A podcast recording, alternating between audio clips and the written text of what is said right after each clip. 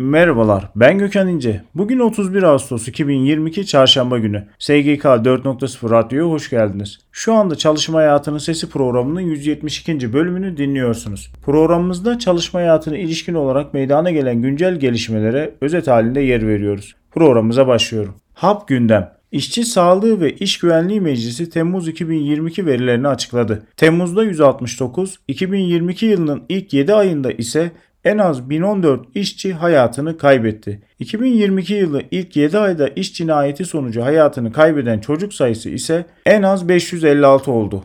Adana Sosyal Güvenlik Kurumu İl Müdürü Bilal Canbolat, 1 Temmuz'da yapılan değişiklikle yetişkin ve çocuk hasta alt bezi ücretlerinin bizzat hasta ya da hasta yakınının hesabına yatırıldığını belirterek bazı reçetelerin eksik karşılandığı ya da sahte rapor kullanıldığı iddia ediliyordu. Kurumun yaptığı değişiklikle bu iddialar ortadan kalktı dedi.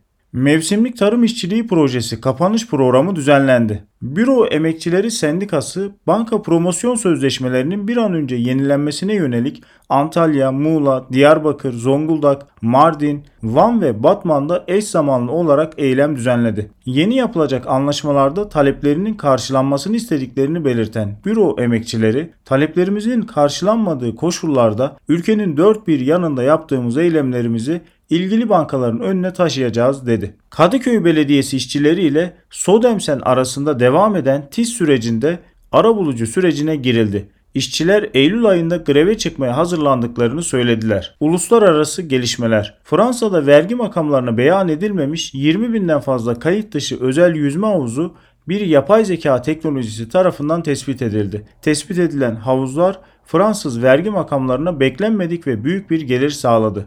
Uluslararası Sendikalar Konfederasyonu'nun 148 ülkeyi kapsayan Küresel Haklar Endeksine göre Türkiye 2022 yılında çalışanlar için en kötü 10 ülkeden birisi oldu. Değerlendirme işçi haklarına göre yapılıyor.